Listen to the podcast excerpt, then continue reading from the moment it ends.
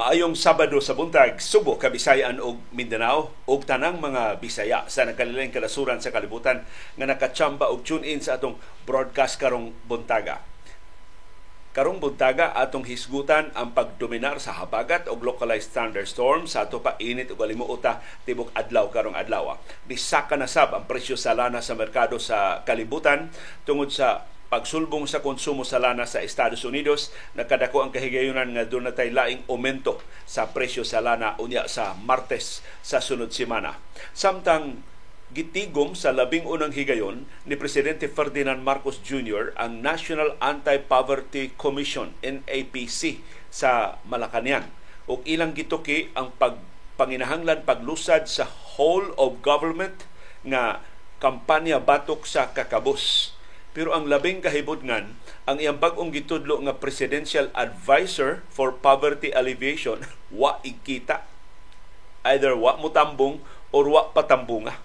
Unsa may significance ini? Unsa may papel aning Attorney Larry Gadon? Gipamugo sa Malacañang nga takos siyang presidential advisor batok sa o para sa poverty alleviation bisan sa iyang disbarment sa Korte Suprema, pero wa siya patambunga sa labing unang tigom atul pa sa anibersaryo sa unang anibersaryo sa administrasyon ni Presidente Ferdinand Marcos Jr. Pagtuki precisely sa mga butang gisangon unta niya ang pagtambag sa presidente mahitungod sa poverty alleviation programs. Unsa man gadon uh, sangan na ni siya nga presidential advisor aron lang gid na maka-atake, maka, maka, makapauwaw magpakauaw o manginsulto o magbinastos sa mga kaatbang sa administrasyon. Ato nang tukion karong buntaga. Samtang nagpabiling ubos ang atong bag-o mga kaso sa COVID-19, maayo ni nga timaan hinaut makahilwas na lang kita sa pandemya, pero nangilabot ang Court of Appeals sa kontrobersiya sa African Swine Fever o ASF din sa Subo ang CA ni Pugong sa Bureau of Animal Industry sa pagpatuman sa ASF protocols dinhi sa ato. Suwana ang korte apil na ining hisgutanan sa ASF human ang mga politiko naghimo-himog ilang kaugalingon nga mga lagda. Ilang nakumbinser ang Court of Appeals nga pugnan ang Bureau of Animal Industry paghimo sa ilang trabaho. Dinhi sa ato sa Subo. Unsa may epekto ini sa kampanya batok sa African Swine Fever sa tibuok Pilipinas. Ato nang isgutan karong buntaga. Ambot trabaho na ba ni sa Ginoo o natsambahan ba lang? Pero pagri-raffle sa kaso ni kanis Senador Laila de Lima kay ni-inhibit na itong huwis nga wa mo sulti nga doon na siya direktang kalampigitan sa paghudlat sa mga testigo sa mga kaubang sinumbong ni Dilima. Ibaw ba mo diin tugpa unsay bag-ong huwis nga muduma sa kaso ni Dilima? Ang huwis nga niabsuelto niya sa iyang niaging kasong kriminal. Katong latest nga pagkaabsulto ni Dilima sa ikaduhang kasong kriminal, mautong huwisa ang muduma karon ning ikatuto niya o katapusan na nga kaso sa illegal nga drugas. Mudako bang kahigayunan makaangko ng hustisya finally o makagawas na sa prisuhan si kani Senador Laila de Lima. Ato nang tukion karong buntaga. Karong buntaga sab ang kiat sa National Basketball Association giablihan na ang floodgates sa free agency. So si James Harden mo labing dako nga casualty. Kay si James Harden ni sugot og mas ubos nga sweldo last season. Uban ang panghinaot nga offeran siya mas dakong kontrata, mas taas nga kontrata sa Philadelphia 76ers karong tuiga. Sus, human siya ni opt-in sa iyang kontrata, ingon mang Philadelphia, i-trade ka na mo. Ngita mig team nga interesado sa imong serbisyo o maka-afford sa imong sweldo. Kaya ako maging sweldo si James Harden. so, karon ang nag-una nga di, pero perting sukuan ni Harden, ang nag-una nga mga posibleng destinasyon ni Harden mao ang Los Angeles Clippers ug ang New York Knicks. Asa man siya eventually mutugpa ang Houston Rockets interesado unta niya pero karon mura og dili na di na ganahan ang Houston Rockets og reunion uban ni Harden. O ang atong viewers views, ang inyong mapuslanon nga mga opinion mahitungod sa mga isyu nga atong natuki o wa matuki sa atong mga programa. And of course, imbitahon mo namo sa laing edisyon, sa weekend edition sa atong Kasayurang Kinoy Kuyan.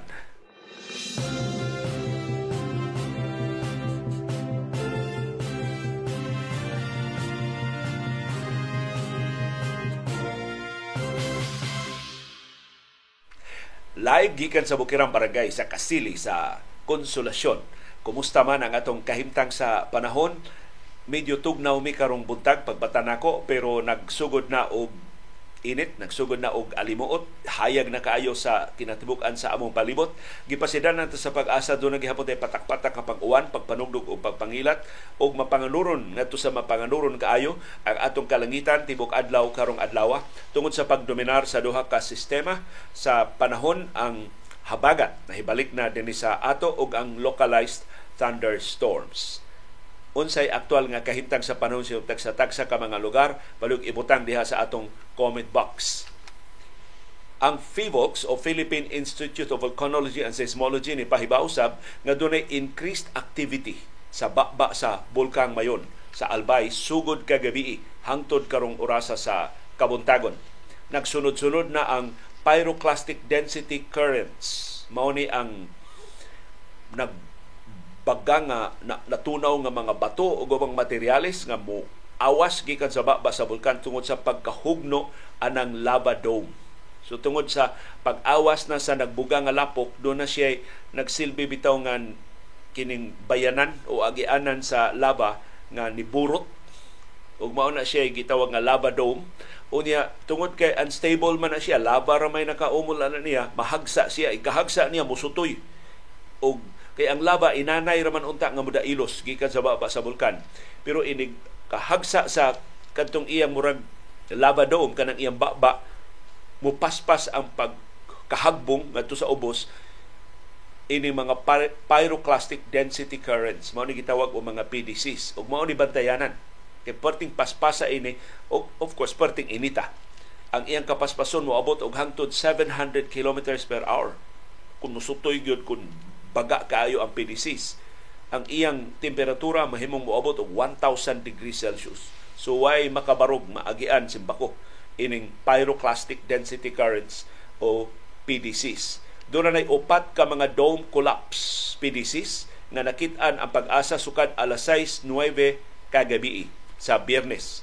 Kining mao mga PDCs naan ni Muda Ilos sud sa 4 minutos sa Basud Gali no kanamura bitaw kanal-kanal higanting mga kanal sa bulkang mayon nga giagian sa lava ma mahulpa man ang iyang agianan. So mao ni ang gitawag og basud gali sa naana sa silangan nga bahin sa bulkan sa mayon. Unya ang naabdan sa PDC tulong adto sa upat ka kilometros gikan sa baba sa bulkan. So layo na ang iyang giabdan.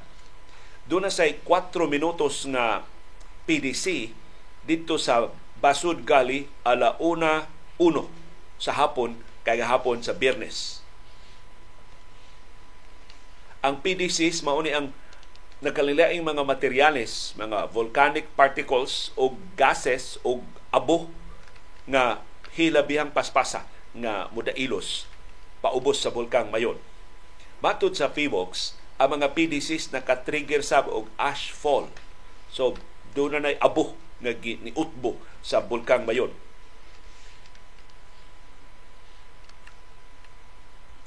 Doon na say pronounced increase sa sulfur sulfur dioxide nga emission sa bulkang Mayon. Sukad sa Huwebes hangtod gahapon sa Biyernes hangtod karong sa iyong buntag. Nakabantay sab ang FIVOX og 48 ka mga weak low frequency volcanic earthquakes sukad alas 5 sa kadlawon kagahapon hangtod karong orasa sa kabuntagon. In other words, ni samot ang pag-alboruto sa bulkang Mayon sukad kagabi bantayanan unsay sitwasyon sa Mayon karong adlaw posible palapdan gani ang evacuation sa mga mulupyo kung peligro na gyud kini mga PDCs nga moabot og hangtod 7-8 kilometro simbako layo ra to gikan sa bulkan so do na pay ubang mga molupyo nga posibleng pabakwito na sab ngadto sa mas luwas nga mga lugar.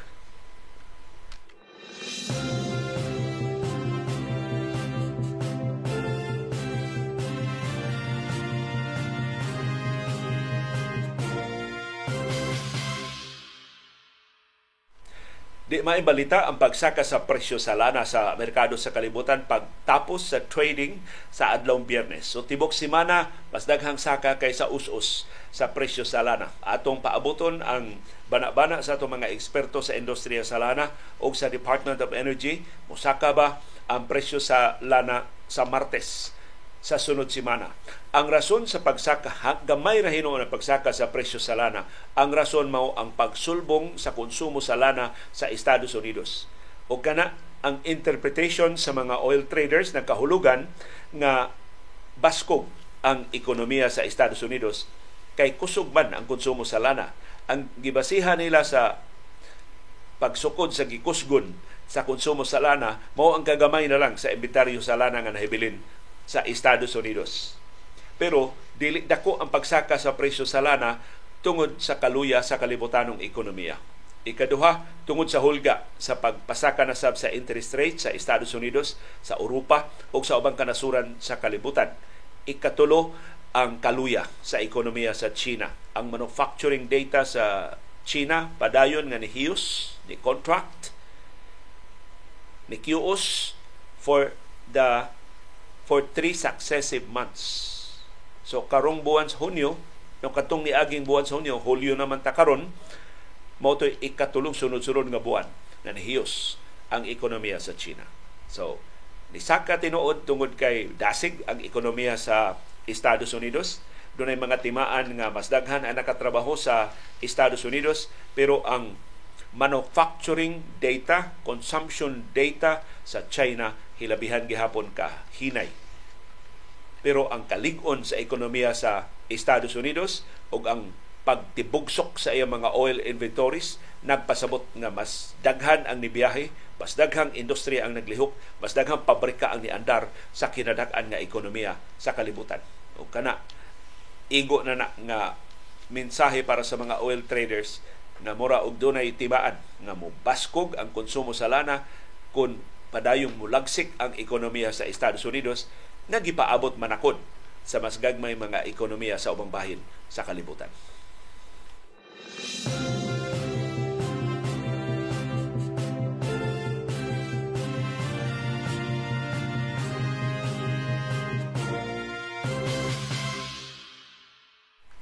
Sa labing unang higayon, gitapok ni Presidente Ferdinand Marcos Jr. ang tanang mga ahensya sa gobyerno na nahilabigit sa kampanya batok sa kakabos. Matawag tog Poverty Summit, Anti-Poverty Summit sa Malacanang kagahapon. Atol sa unang anibersaryo sa Administrasyong Marcos. Of course, dito ang National Anti-Poverty Commission, dito ang Department of Social Welfare and Development, dito ang Department of Trade and Industry, dito ang National Economic and Development Authority, dito pagod ang Presidential Peace Advisor. Ug tanang mga ahensya nga nahilambigit sa programa pagsulbat sa kakabos. Kay tinuod maghisgot kag hustisya sulbaro nimo ang kakabos. Maghisgot kag kalinaw sulbaro nimo ang kakabos. Maghisgot kag economic development sulbaro nimo ang kakabos. Kay ang kinabagaan sa atong katawhan mga kabos kung di nimo masulbad ang kakabos nagpasabot imong napasagdan ang kinabagaan sa mga Pilipinon So, centerpiece angay gyud tanang administrasyon ang sentro sa ilang atensyon mao ang pagpamenos sa kakabos. Na doon naman mga pagduda nga gustos mga politiko i-institutionalize ang poverty aron dependent ang katawhan nila kada eleksyon mo amin nila mapalit ang mga boto sila kanunay mo dominar ang ilang politikanong dinastiya mao'y mutambok kada eleksyon gisugo ni Presidente Marcos ang National Anti-Poverty Commission atul sa tigom sa Malacañang kagahapon pag-prioritize sa problematic areas. Samtang gilusad ang whole of government na approach sa kampanya batok sa kakabos. Pero ang kahibudngan, ang bagong gitudlo ni Presidente Marcos nga presidential advisor for poverty alleviation nga si Larry Gadon, wa dito sa meeting. Either wa siya mutambong or wa siya imbitaha. Which is very significant. Kung sa may kapuslanan, gitudlo kag presidential advisor unya sa labing dakong tigom mahitungod sa imong area of concern ang poverty alleviation wa ka paapila Atul sabtong tigom kagahapon sa ika-25 nga anibersaryo sa National Anti-Poverty Commission. Kay natukod man ni tinuod 25 years ago kining maong ahensya. Matod ni Marcos atol sa tigom ang gobyerno kinahanglang mo prioritize sa mga lugar nga wa pay luwas o limpyo nga tubig mainom, wa pay supply sa kuryente o wa pay klarong kadalanan kana klaro na nga marching orders ngadto sa National Anti-Poverty Commission. Pero kasubo paminaw no? Hangtod karon 2023 na Dilabbo na pag-ayo ang atong ekonomiya, trinilyon na ang atong budget, doon na pa'y mga lugar nga way tubig, way kuryente, way dan. Pipila sa nitambong sa tigom sa Malacanang, pagpangitag sulbad sa kakabos, mao ang pangu sa National Anti-Poverty Commission na si Lope Santos III. Nitambong sab si Social Welfare Secretary Rex Gatchalian, si Interior Secretary Benhor Abalos, si Socio-Economic Planning Secretary ug NEDA Director General Arsenio Balisacan, Technical Education ug Skills Development Authority Secretary Suharto Mangudadato ug Presidential Advisor on Peace Reconciliation and Unity nga si Carlito Galvez. Wa sigadon.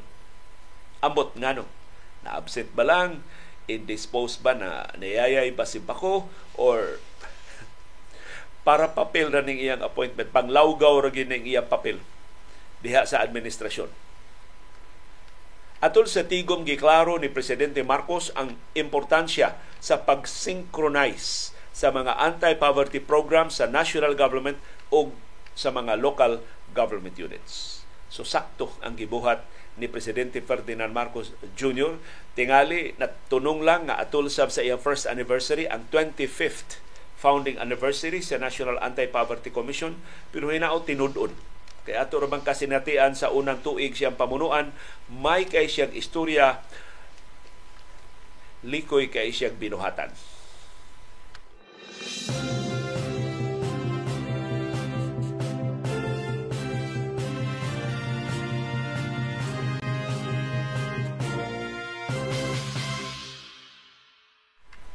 Sigon sa Central Office sa Department of Health, nagpadayon ang pag-us-us sa atong bag-ong mga kaso sa COVID-19. Ang atong bag-ong kaso gahapon ni abot lang 397. Sa ito pa, less than 400 ang atong bag-ong mga kaso sa COVID-19 sa tibuok Pilipinas. Maayo ng balita. Ang atong active cases ni Hiyos ngadto sa 7,736 Mao ni ang mga pasyente nga nahibilin sa itong mga ospital ug isolation facilities sa tanang rehiyon, sa tanang probinsya, sa tanang syudad ug tanang lungsod sa Pilipinas. Dinis ato sa Central Visayas, 13 ang atong active cases nagpabilin nga ubos. Ang kinadaghanag koreksyon, bag-ong kaso to ang 13 sa tibuok Central Visayas gahapon. Ang kinadaghanag bag-ong kaso gahapon mao ang Cebu City, nibalik og sulbong ang mga kaso sa COVID-19 sa Cebu City, doon ay unom ka new cases. Ang Cebu Province, doon ay upat ka bagong kaso sa COVID-19. Ang Bohol, doon ay duha. Ang Mandawi City, doon ay usa. Ang Negros Oriental, way bagong kaso sa COVID-19. Ang Sikihor, wa say bagong kaso sa COVID-19. Ang Lapu-Lapu City, wa say bagong kaso sa COVID-19. Ang atong active cases, nagpabiling less than 300. 297 ra ang mga pasyente nga nahibilin sa atong mga ospital o isolation facilities sa Sugbo, sa Bohol, sa Negros Oriental o sa Sikihor. Ang kinadaghanan og active cases mao ang Bohol 81.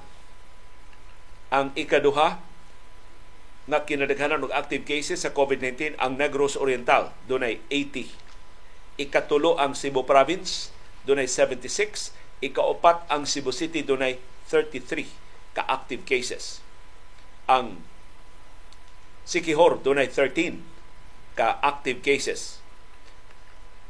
Ang Mandawi City ug Lapu-Lapu City mo iwit mo kinagamyan kinadyutayan og active cases doon na nalay pito So hapit na gyud ta makalingkawas sa COVID-19 kung magpadayon ta sa pagbantay, padayon tang sa pagmatngon, dili lang una to mo kumpiyansa. Di ta mo tangtang sa tong face mask sa crowded areas, di ta mo appeal sa wa kinahanglan nga mga tapok-tapok og palihog weekend man karon tabang ta og badlong sa mga kiat-kiat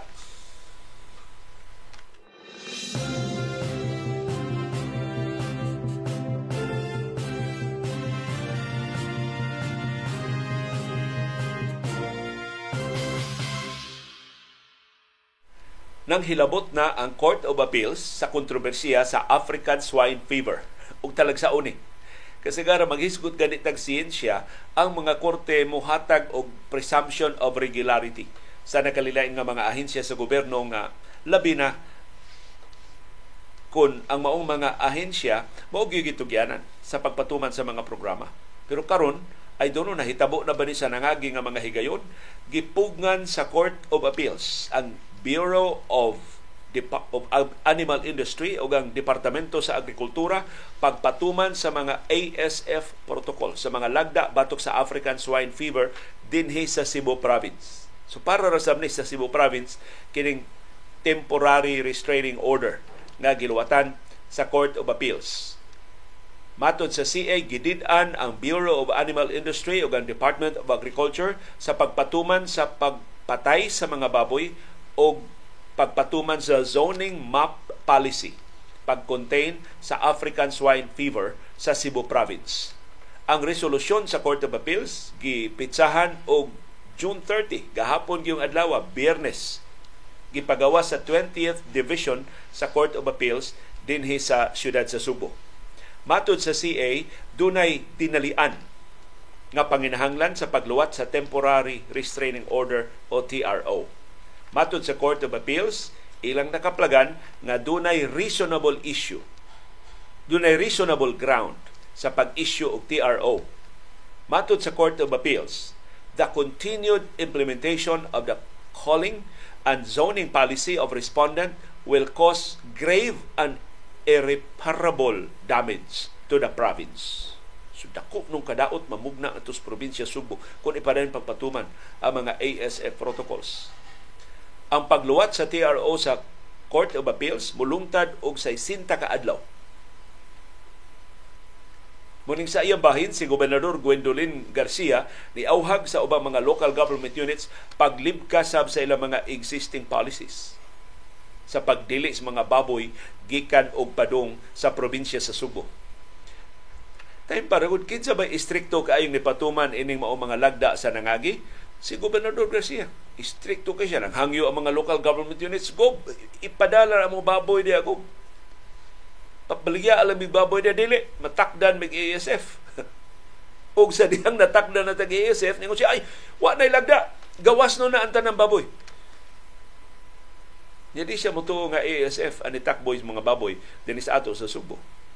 O siyang kagamahanan, iyang nakumbinser ang Court of Appeals nga dinan ang Bureau of Animal Industry pagpatuman sa mga ASF protocols din sa Subo. In the first place, gididaan na ninyo ang Bureau of Animal Industry. Sawa pa ni ang temporary restraining order, gihulga na ninyo nga dakpon ang Bureau of Animal Industry kung mag-testing, kung maghimog random testing sa mga baboy din sa Subo. So, unsa man wa day mo epekto ang inyong pagdili sa Bureau of Animal Industry. Nahadlok mang BAI ninyo, di naman gani mo tabi. Di naman gani magpa-interview. Di naman gani mo sultig pila ang mga kaso karon sa ASF dinis ato sa Subo. Kay kung inyo silang gipugan paghimog testing, wa na ninyo isumiter ang mga blood samples mga baboy ngadto sa ilang mga laboratorio, wa na ideya ang BAI karon kung pila na ni ka mga kaso sa African swine fever dinhi sa ato sa Subo unsay hinungdan pila na ka mga baboy ang nangamatay unsay hinungdan sa ilang kamatayon kay wa na may ideya wala may access ang Bureau of Animal Industry sa mga panghitabo sa mga sa local hog industry at least sa Cebu province tungod sa policy ni Gobernador Gwendolyn Garcia. So anong nangayo mamo og temporary restraining order sa Court of Appeals? Maybe mao ni ang tuyo aron ang ubang mga local government units musunod sa gibuhat sa Cebu province. Kay nakaamgo si Governor Garcia hawd kay siya dinhi sa Cebu province pero wa siya gahum sa ubang mga local government units. Giauhag nila si Mayor Lucy Torres sa Ormoc. Giauhag nila si Governor Pitilla sa Leyte nga pasudlan na ang mga baboy kamutis diha wa mustuo ang Ormoc, wa mutuo ang Leyte ang bugtong dito ang Governor Garcia ang Negros Oriental. Kaya na positibo na masab ang Negros Oriental, at least ang Dawin, ang Sibulan ug ang Dumaguete, doon na mga kaso sa ASF, si Gobernador sa Garbaria sa Negros Oriental, ningon ko, pasudla mo baboy di Subo. Kay barato na kuno ka baboy dito sa Negros Oriental, wa na sila laing kabaligyan. Kay Subo baya ang ilang kinadak-an nga merkado sa ilang mga baboy. Kasagaran baya sa atong gipanglitsyon nga baboy din ni Subo, gikan na sa Negros Oriental So karon dura na kauyunan ang Negros Oriental ug ang Cebu Province pero sa tanang local government units Negros Oriental ra maoy nakigsabot sa Cebu Province. So nang hinaot si Governor Garcia mas bodako ang iyang tingog, mas ma-influensya niya, mas makumbinser niya ang mga local government units nga atong ibasura ning ASF protocols. Ang among lagda sa Subo mo ipatuman niya sa inyo kay mas epektibo ning ambot ambot unsay siyensya ilang kipasikaran anang ilang lagda wa man takadungog nga ni graduar ni veterinary medicine si Gobernador Gwendolyn Garcia wa man ni kalit lang og kasuhito sa veterinary medicine ang mga sakop sa Cebu Provincial Board. Nga naghimo ining lagda nga di na makatuman sa ilang trabaho ang Bureau of Animal Industry dinhi sa ato sa Subo so aron mahimong mas lapad kay wa may nituos probinsya Subo sa ilang kaugalingon nga ordinansa nagpalaban sila sa Court of Appeals. So giauhag nila ang CA paghunong sa pagpatuman sa ASF policy dinhi sa province. Gipasakaan sa og kaso sa Cebu Province ang mga opisyal sa Bureau of Animal Industry at tubangan sa buhatan sa Ombudsman o pinaagi sa provincial ordinance gihulga nga pusasan sa kapulisan, dakpon sa mga pulis at taga Bureau of Animal Industry kung ipatuman yun ang ASF protocols din sa ato. So, kung ikay BEI, nanong mangisog pa, man kanong mangahas, man kawa, man kay mahimo din sa Cebu Province. Kontrolado man ni Gobernador Gwendolyn Garcia o wa may ni question sa legalidad sa provincial ordinance. Gawas ni Justice Secretary Boyeng Rimulya, pero legal opinion naman sabto ang iya. Wa maging aktual nga kasong gipasaka pag question sa legalidad sa pagdili sa Cebu Province sa kalihukan sa Bureau of Animal Industry. Nakauna pa hinugkiha ang Cebu Province ngadto sa Court of Appeals o si Associate Justice Mercedita Dadoli Ignacio may niluwat ining maong desisyon nga dunay dunay siya nakit-an nga sense of urgency ni ining maong kontrobersiya kay dunay nahilabigit nga constitutional issue naglabigit kuno sa pag sa taking of personal property of the constituents of petitioner ang Cebu Province without the process of law and without compensation. Doon na ba bayan? Ihatag ang Department of Agriculture sa pamatyon ng mga baboy. Of course, madugay-dugay. Typical ng government bureaucracy. Pero dili tinuod nga why compensation.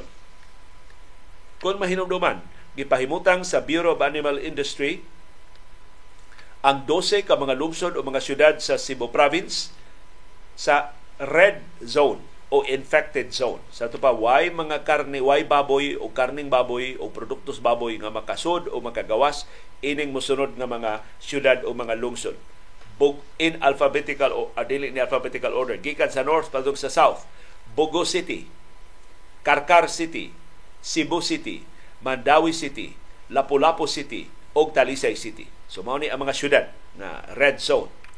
Ang mga lungsod sa Cordoba, Liluan, Minglanilla, San Fernando, Sibonga o Tuburan. So atong paabuton sa musunod ng mga adlaw, musunod ba ang mga local government units? Kay wa naman ni epekto din sa ato sa Subo.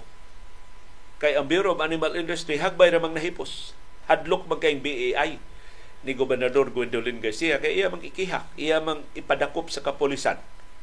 Pero aton tan-aon makumbinser ba ang mga local government unit. So far, Negros Oriental ra mo inituo sa protocol sa Cebu Province, ang Leyte, ang Ormoc, ang Negros Occidental ug ubang mga local government units padayong nigakos sa siyensya.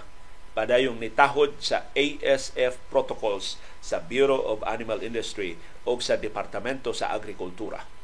Ang bugtong ni Tulibagbag kanang Regional Director sa DA, Dennis Ato, nga ambot nga nuto ang nakaposta ni Gobernador Gwendolyn Garcia.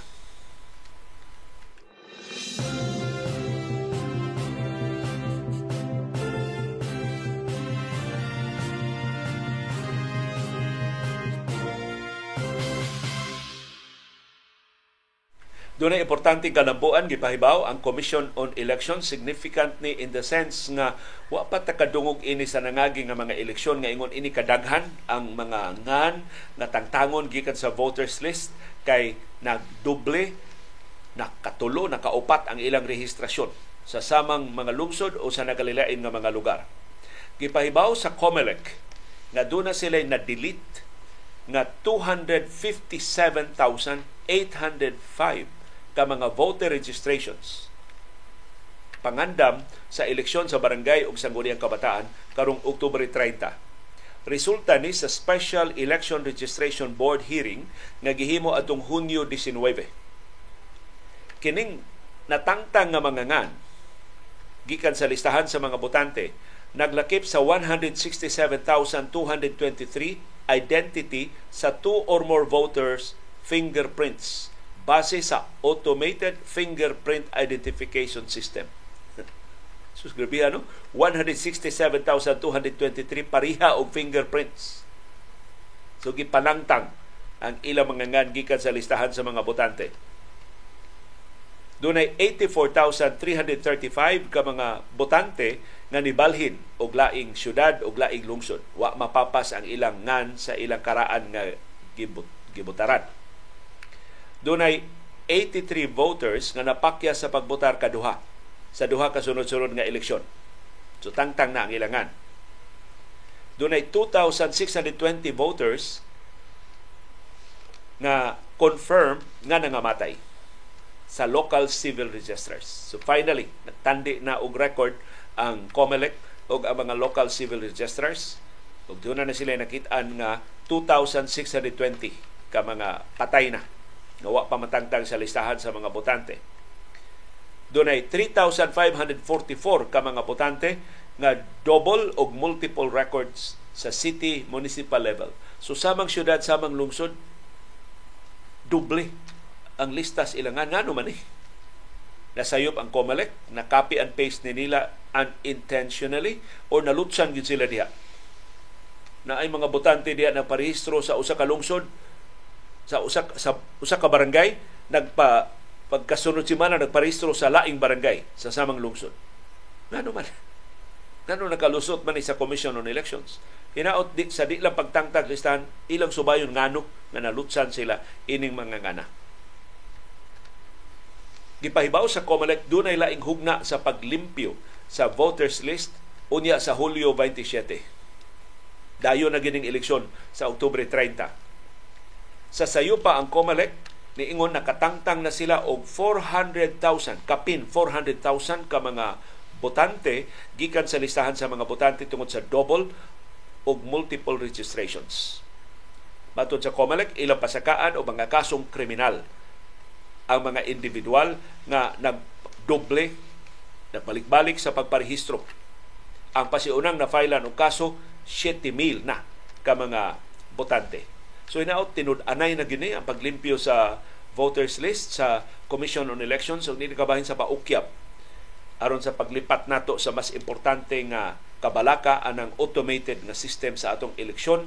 Kay dunay pangutana karon nag-ung-ung sa atubangan sa Korte Suprema nagi maniobra hasta ang at ang Smartmatic hasta ang automated nga election system ug kung tinuod na nga gimaniobra sa niaging eleksyon labi sa ni, labi na sa niaging nga presidential election unsa man intaw atong dag-anan?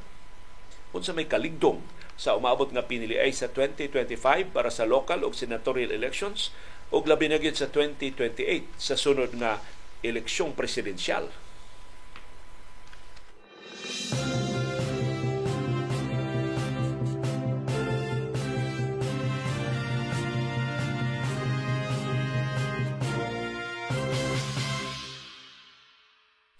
ni ay balita makausab ginis dagan sa atong kinabuhi o panginabuhi kon mahinayon o kon magmapuslanon.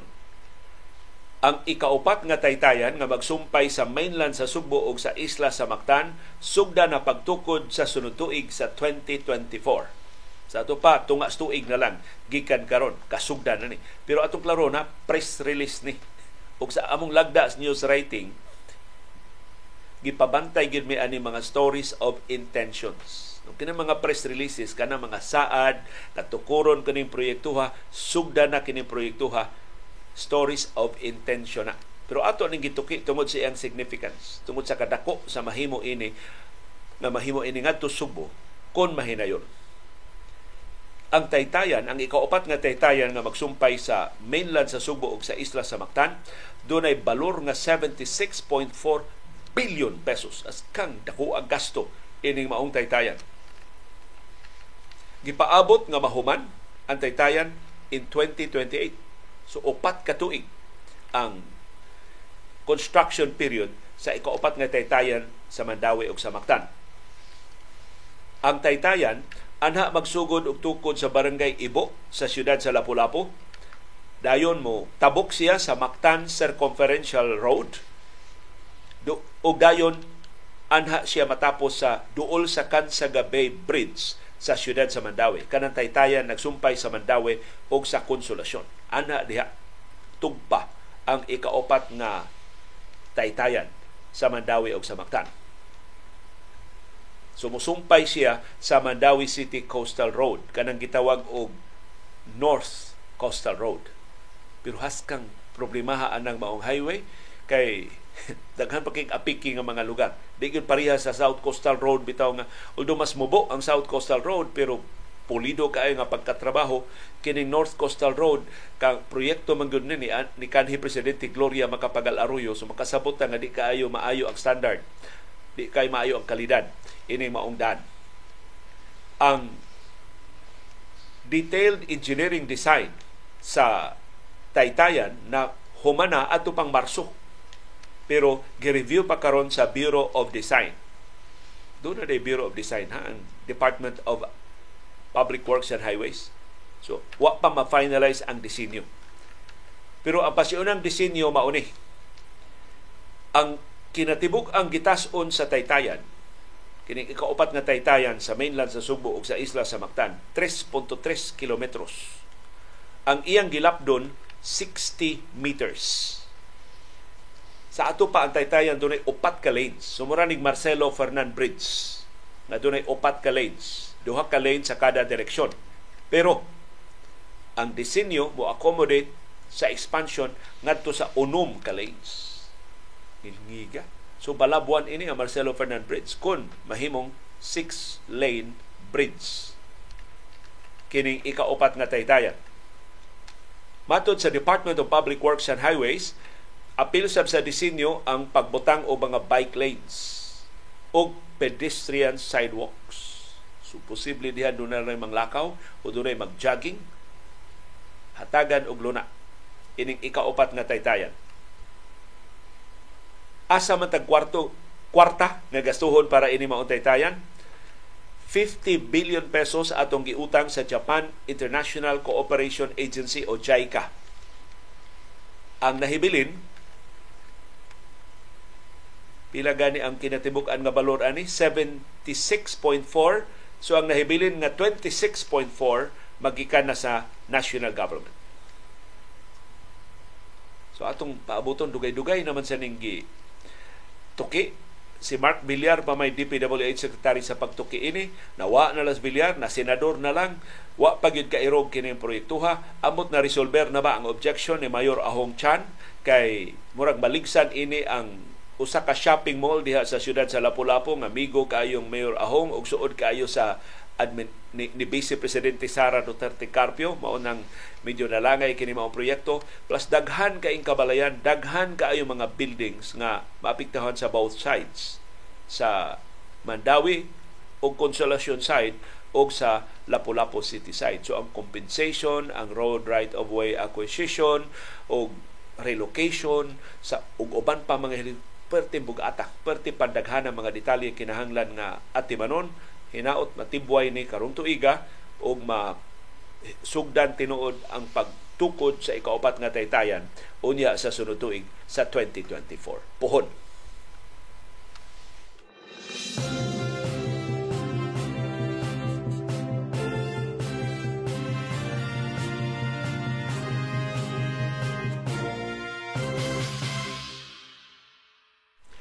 Mapadayo na ang husay sa nahibiling usa na lang kakaso sa illegal nga drugas ni kani Senador Laila de Lima. Kay na re-raffle na ang iyang kaso. Human ni inhibit katong huwes sa iyang ikatulong kaso nga ni basura sa iyang petisyon sa pagpiyansa karon dunay laing huwes nga moduma sa iyang kaso. Ug wa lang gyud tuyua, chamba, balangi or dunay labawng makagagahom nga naghiya ining tanan ang huwes nga gitugpahan sa kaso ni Dilima mao ang huwes nga ni absuelto niya sa iyang ikaduhang kasong kriminal.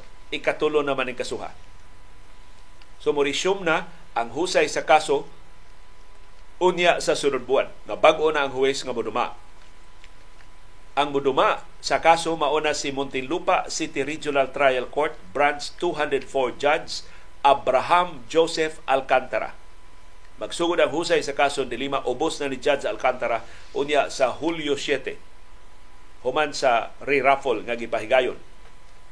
Kung wa pa mong kalimot si Judge Alcantara mao ang huwes nga niabsulto ni Dilima sa ikaduha niyang kasong kriminal nga naglabigit ni kanhi Bureau of Corrections Officer in Charge Rafael Ragos o siyang kanhi driver o bodyguard nga si Ronnie Dayan Mato ni Judge Alcantara iyang giabsulto si Delima kay wa kapamatud-i ang mga pasangil beyond reasonable doubt. So dere igo nga sukaranan sa pagduda. Nahimo ba Delima ang mga pasangil batok niya? Ang una gyud nga drug case ni Delima una nang gibasura adtong Pebrero 2021. Ang pagre-raffle ining case number 3 ni Delima nanukad sa pag-inhibit ni RTC Judge Romeo Buenaventura. At tong June 15, ni-inhibit si Judge Buenaventura, human na bisto nga iya ding igsuon apil sa preparar sa mga affidavits na sigon sa mga kaubang sinumbong ni Dilima, gipugo sila. Gihudlat sila. Iya sang igsuon mo legal advisor sa kongresista nga kadto si Rinaldo Omali, mo'y chairman sa House Justice Committee nga nagbinastos pag-ayon ni Dilima atol sa ilang congressional investigation. Ang iya pag rason, wa ko kahibaw nga ako ding igsuon na hilambigit ini, ako ding igsuon nagduma ining kasuhan. Kitsa may mutuon niya. Pero nevertheless, ni-inhibit si Judge Buenaventura bisan siya pagpanghimakak sa pasangil nga nagdumot siyang dilima nga doon na siya personal nga interes ining kasuha.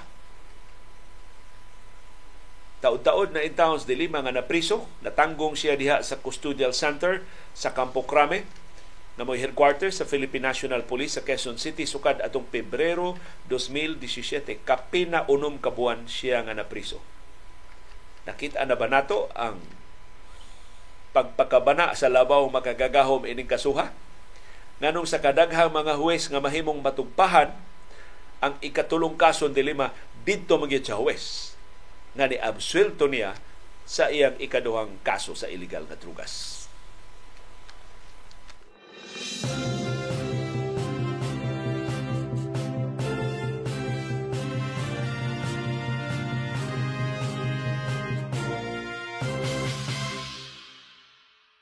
Sa National Basketball Association, doon ay problema si James Harden Although wa gyud ni sila written agreement, pero ang understanding nga ni Tumaw, karaan pa mangutong coach sa Philadelphia 76ers, pero ang management mao pagihapon na sa dihang nisugot si James Harden og pay cut last season. Tanyagan siya sa Philadelphia 76ers og mas dako nga kontrata pag-renew siyang kontra karon nga season pero nausab ang hunahuna sa Philadelphia 76ers. maybe after one season sa panagkuyog ni James Harden o ni Joel Embiid nakitaan sa Philadelphia 76ers nga dunay mas maayong kombinasyon nga ilang gikinahanglan aron mo abante sila sa sunod nga hugna sa playoffs. Kay kanunay man sila nga mataktak diha sa playoffs sa Eastern Conference sa National Basketball Association. Ug di na kabahin sa ilang umaabot nga plano si James Harden so ingon ani ka heartless ang NBA kanang loyalty maayo lang na kung mapuslan ka pa. So kining NBA, mura sa tinuod nga kinabuhi. Daghan kay ta mga higala, mahi kay mo tagad nato kung ila patang magamit. Pero wa na ganit tay lami. Di na talilalingion. Di, di na ganit mo tubag kung atong pangutanon. Murag di na wa na kailan na to. Murag sukad masukad, wa sila magkasinati na to. So palihog value friends nga naa ka sa ubos o naa ka sa ibabaw maura gyud gihapon ang ilang tinagdan wa gyud mausab ang ilang tinagdan lahi man sa mga higala bitaw nga maayo kay nimo sa ordinaryo pagkatao pag asenso na nimo oh. chuwawap naman kaayo mura naman siya kan lahi sana pero ang labing sakit ka ng mga higala di na kaila nimo kung wa na ka sa pwesto, wa na ka sa politikanon nga gahom, wa na ka sa imong naandan nga posisyon, mura pa ka, murag hugaw pagkas dirty. Mausab ni sa National Basketball Association. Nakit as Philadelphia 76ers, butalo naman ni James Harden. Di naman ni pariha ka dominante siya formas Houston Rockets sa una. dako ang nagtiya ni James Harden. O, oh, mas dako pa siya bungot. Wa na. Wa na ilami si James Harden nila. So ang Philadelphia 76ers sukad pagsugod sa pagtapos sa last season, wa gyud mo pakita og appetite sa pagdugang sa sweldo ni Harden. Sa pag-maximize sa kontrata ni Harden.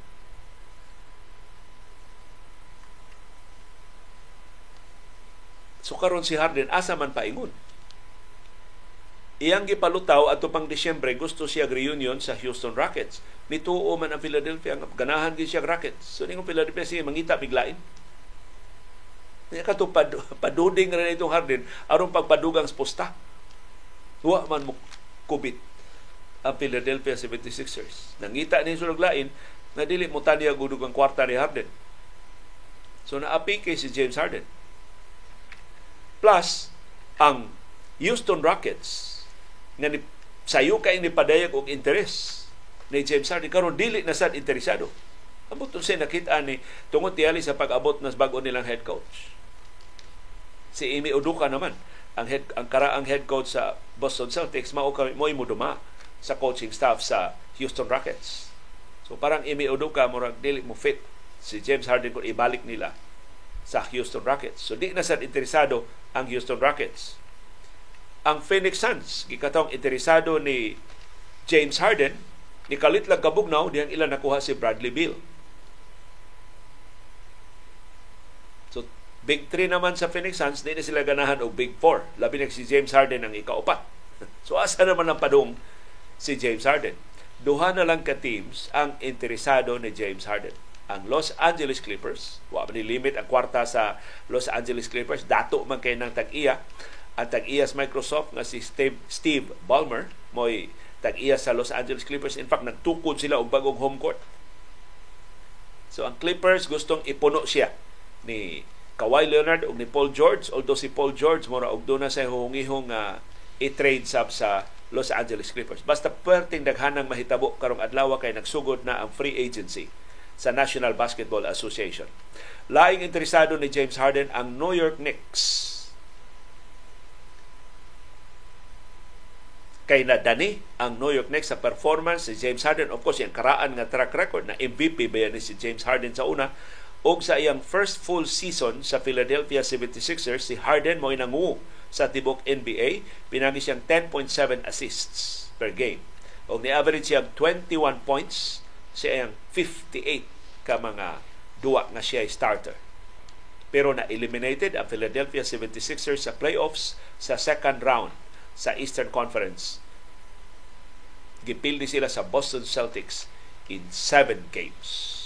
So muna nakakumbinser sa Philadelphia 76ers maghimo og kausaban. Gitaktak nila si Doc Rivers, isip head coach. Ilang gihire si Frank Vogel, isip bagong head coach nga murag way believe ni James Harden o usas mga nirekomendar nga mangita sila lain nga katimbang ni Joel Embiid.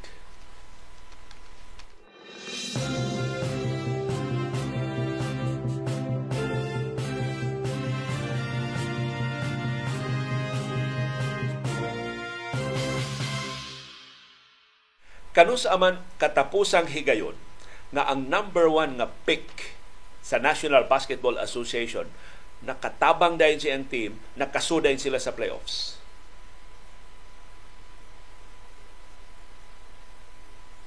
So hito ka sa National Basketball Association doon na tele kay ideya. Kay karon daghan kay nangutana nakuha man sa San Antonio Spurs si Victor Wembanyama iwit man ang San Antonio Spurs usa man siya sa mga iwit kay sa standing sa bago lang natapos nga season. Makasud ba ang Spurs sa, sa playoffs? Sunod tuig. Ngilingig man nga coach si Greg Popovich. Kanang available nga mga magdudua sa San Antonio Spurs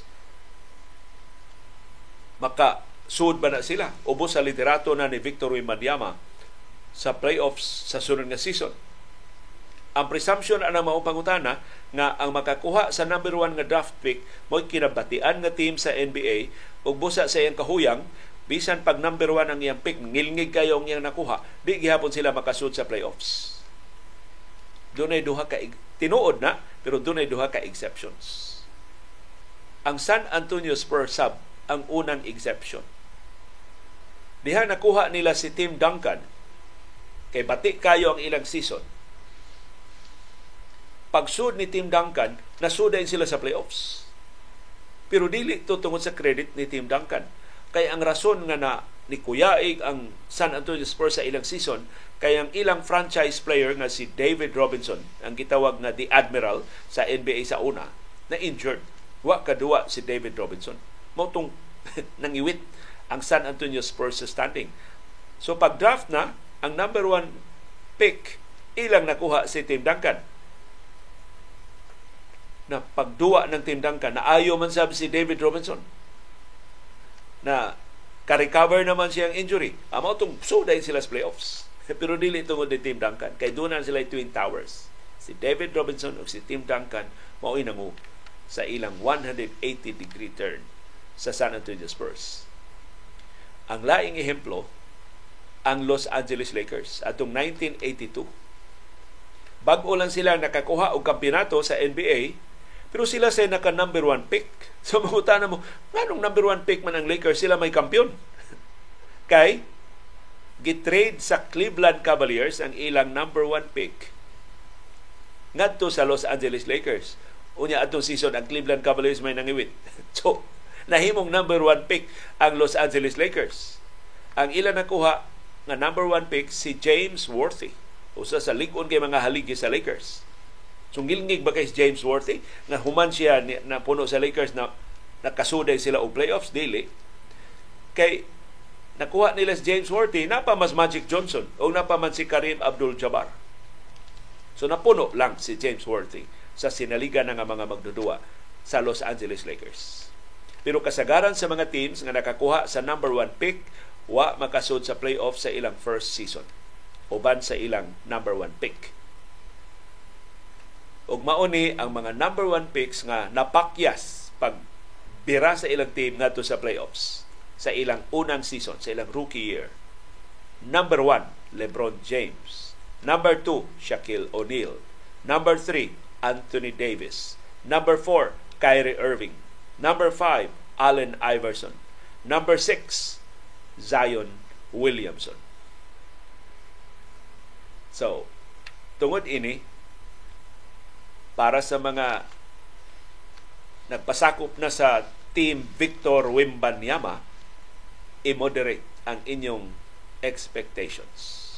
Kay kadtong mga exceptions dili to sa talento sa mga rookie players sa mga na, sa number one pick kun dili tungod sa kalig-on ng daan sa team nga ilang naapilan Huyang itaw kaayo ang team sa San Antonio Spurs gawas ni Victor Rimbandiama ambot kinsay laing magdudua nga makaabag niya pagbira pagbalik sa San Antonio Spurs ngadto sa contention.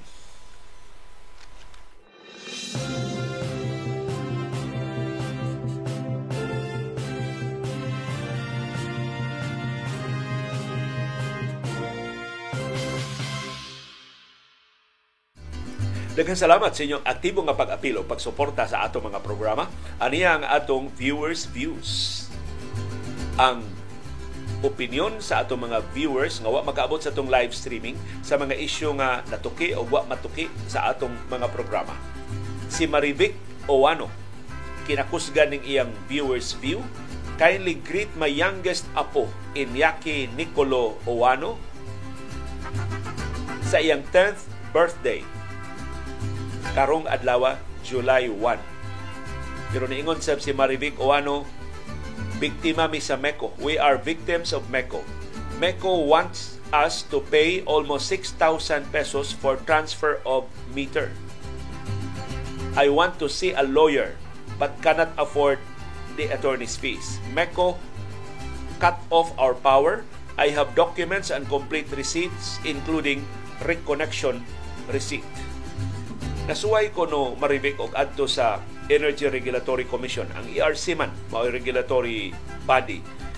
Ayaw lang idiretso kiha ang MECO adto lang una sa ERC aron nga mapatawag sa ERC ang MECO unsa ka makiangayon ang ilang pagputol sa imong linya sa kuryente. Samtang si Felizardo Escanio, niingon akong grado ni PBBM, failure. Puro ra pagarpar. Biyahe sa gula sa nasod with his aliporis mahal gihapon ang bugas, ahos, sibuyas, bombay, asukar, etc. Gi gasto pagyod sa nagasto pagyod ta sa Love Philippines. Sa Love the Philippines. Wa ati mana ang para sa labing na kinahanglan. Samtang si Home Media lahi sa ning iyang estilo paggrado ni BBM matud niya ang iyang grado alphabet A. For aha naman pong kasunod adto Amerika na pod A na sad, Agriculture Secretary nga way alamag. B, bakakon. Laing B, 20 pesos na lang ang bugas. Laing B, bayad na og buhis sa estate tax sa imong pamilya. C, champion sa maharlika nga dakog potensyal sa laing C as in corruption.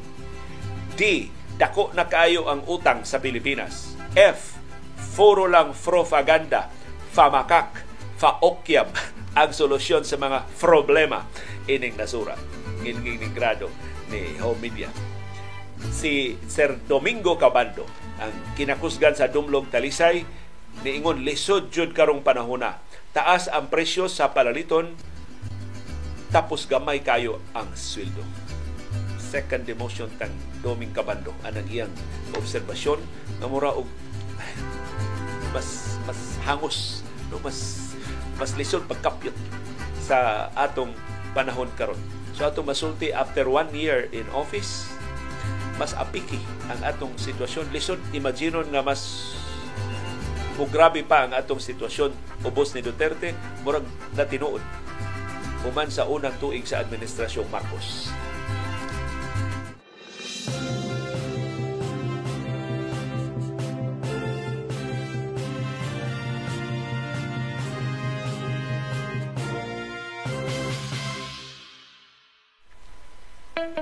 Doon ay daghang matang sa kasayuran.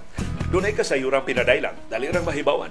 Doon ay kasayurang gitaguan, hilumluman, angayang kuykuyon sa katawhan.